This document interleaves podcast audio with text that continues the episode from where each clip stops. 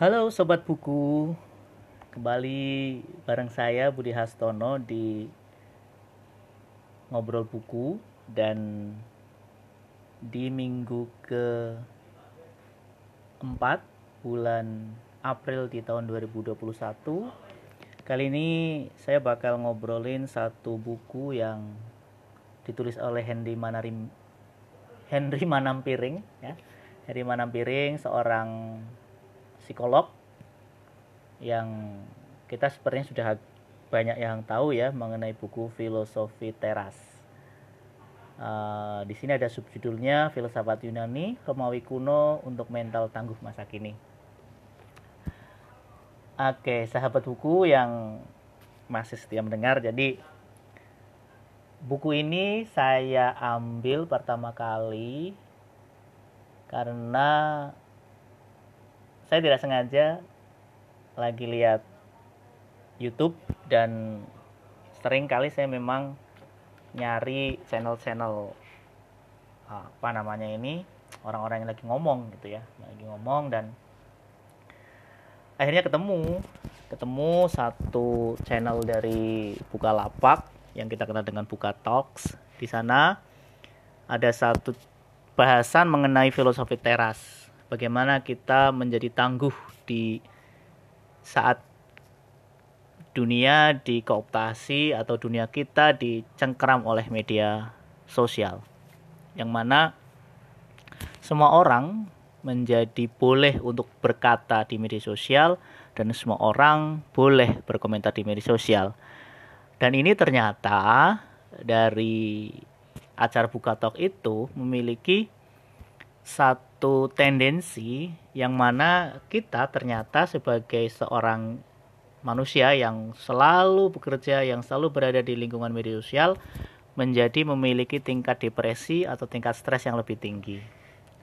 Atau lebih spesifiknya, kita menjadi begitu khawatir terhadap apa-apa yang ada di sekitar kita. Dan kebanyakan dari kekhawatiran itu muncul karena bacaan-bacaan kita dari media sosial, komen-komentar orang lain yang ada di media sosial ini yang membuat kita menjadi begitu khawatir terhadap apa yang ada di dalam diri kita.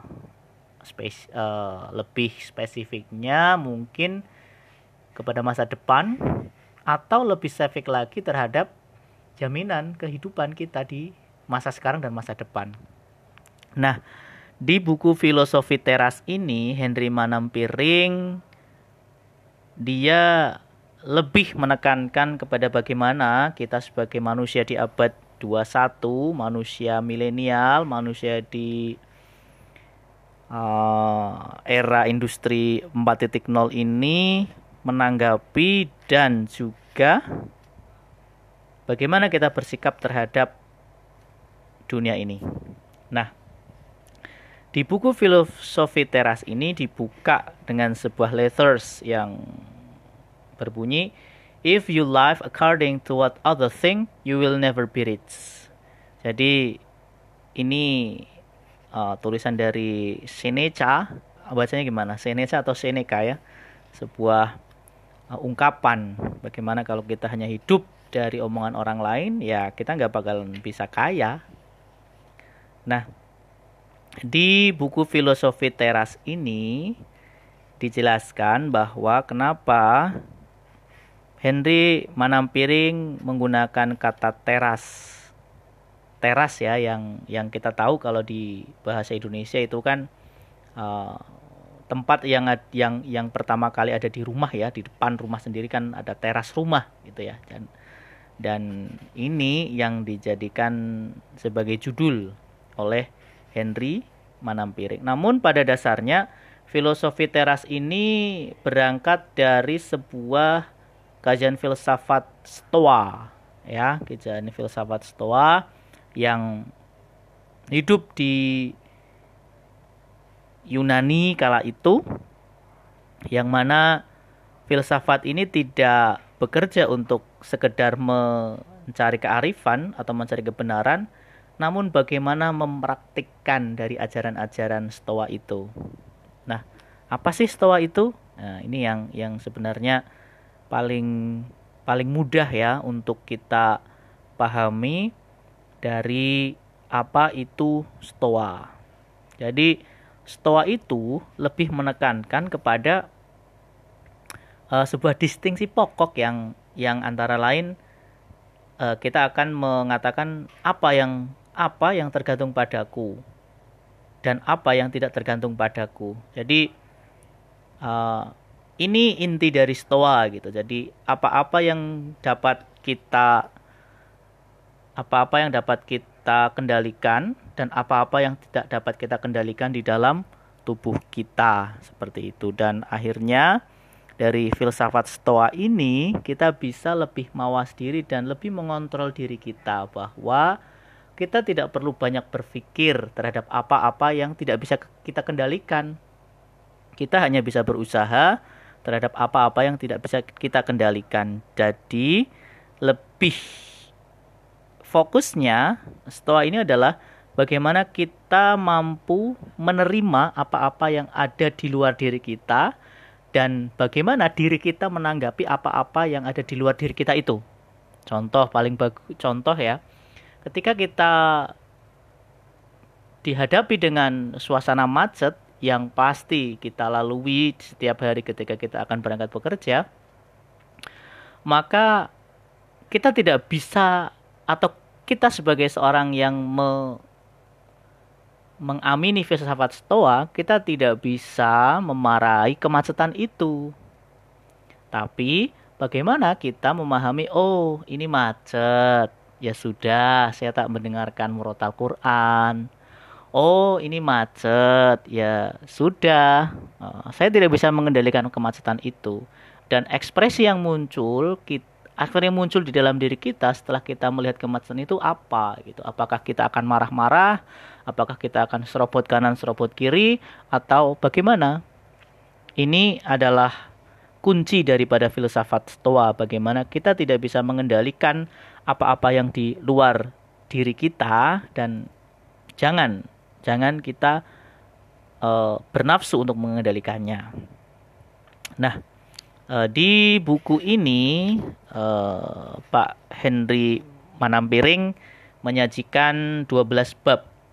Ya, ada 12 bab di sini cukup banyak dan ada 312 halaman dengan ukuran yang hanya 19 kali apa 13 kali 19 cm tuntunnya buku ini sangat enak untuk kita bawa ke mana-mana dan kita baca di berbagai tempat atau lokasi. Nah, dan filsafat Stoa ini juga bisa digunakan oleh kita untuk uh, bagaimana kita mempersiapkan diri sebagai orang tua gitu ya. Nah, di sini ada sebuah kajian di bab 9 yang memberikan ulasan mengenai bagaimana parenting adalah sebuah cara kita untuk memilih agar berdamai dengan hal yang tidak bisa kita kontrol. Jadi ada beberapa hal yang tidak bisa kontrol sehingga nantinya di saat kita esok ya, esok kita menjadi orang tua, kita kita benar-benar memahami bagaimana kita menjadi seorang orang tua yang di sini juga ada sebuah kata-kata dari Seneca yang mengatakan jika kamu ingin seorang tak goyah saat kritis menghantam, maka latihlah ia sebelum krisis itu datang. Artinya kita harus mempersiapkan anak-anak kita kelak menjadi anak-anak yang tangguh, bukan anak-anak yang cengeng atau anak-anak yang gampang menyerah seperti itu. Kita tahu bahwa saat ini anak-anak kita sangat-sangat dikendalikan oleh gawai, oleh handphone.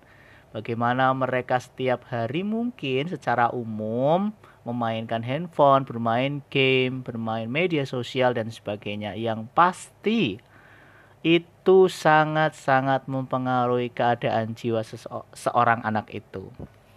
Maka sebagai orang tua kita harus siap-siap ini ya untuk menjadi orang tua yang baik seperti itu. Nah, jadi itu saja mungkin obrolan buku kita malam hari ini. Ini adalah sekedar pembuka saja untuk kita kembali aktif merecord dan membincangkan sebuah buku. Semoga esok kita bisa kembali lagi untuk membincangkan buku selanjutnya. Dan salam sejahtera untuk kita semuanya. Jangan lupa tetap membaca agar otak kita tetap sehat dan sampai jumpa.